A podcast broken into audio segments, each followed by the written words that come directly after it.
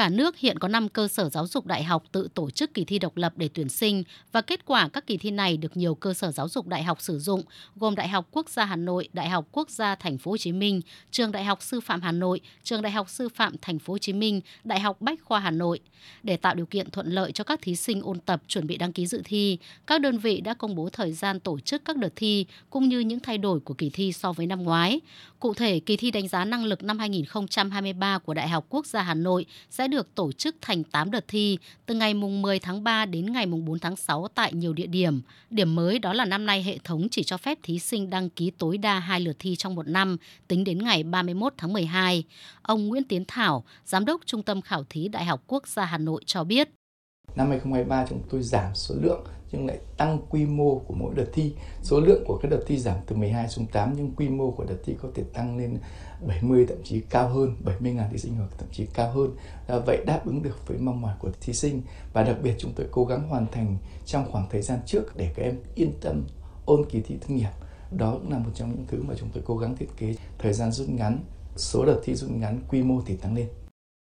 cũng tổ chức thi thành hai đợt vào cuối tháng 3 và cuối tháng 5. Kỳ thi đánh giá năng lực năm 2023 của Đại học Quốc gia Thành phố Hồ Chí Minh tiếp tục giữ 17 điểm thi tại các tỉnh thành phố như năm 2022. Trong đó đợt thi thứ nhất vào cuối tháng 3, thí sinh có thời gian đăng ký dự thi một tháng, bắt đầu từ ngày 1 tháng 2.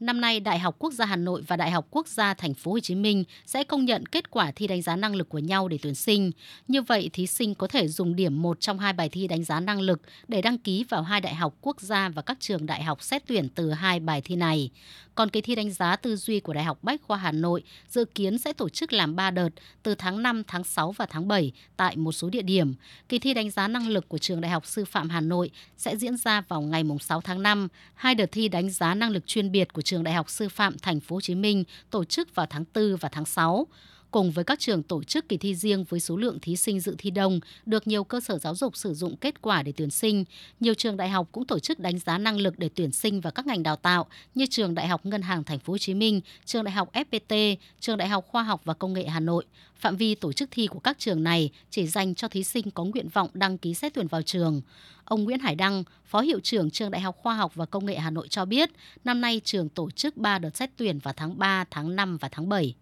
Đối với USTH thì việc à, tổ chức kỳ thi riêng đã được à, tổ chức từ những ngày đầu thành lập cho đến bây giờ cũng đã được hơn 13 năm. Kỳ thi riêng của USTH thì bao gồm 3 phần. Phần thứ nhất là à, xét học bạ,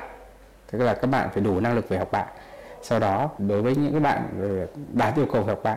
thì sẽ đến phần thứ hai là thi đánh giá kết quả năng lực. Đối với những bạn mà qua cái đợt thứ hai thì sẽ đi đến cái vòng thứ ba đấy là vòng phỏng vấn đánh giá về động lực học tập và khả năng phù hợp ngành nghề. Đến thời điểm này, kỳ thi riêng của khối ngành công an được 8 trường sử dụng xét tuyển, chưa công bố thời gian tổ chức thi. Dự kiến trong tháng 3 hoặc tháng 4, Bộ Công an sẽ công bố chỉ tiêu tuyển sinh cụ thể của từng trường và bài thi mẫu để thí sinh tham khảo.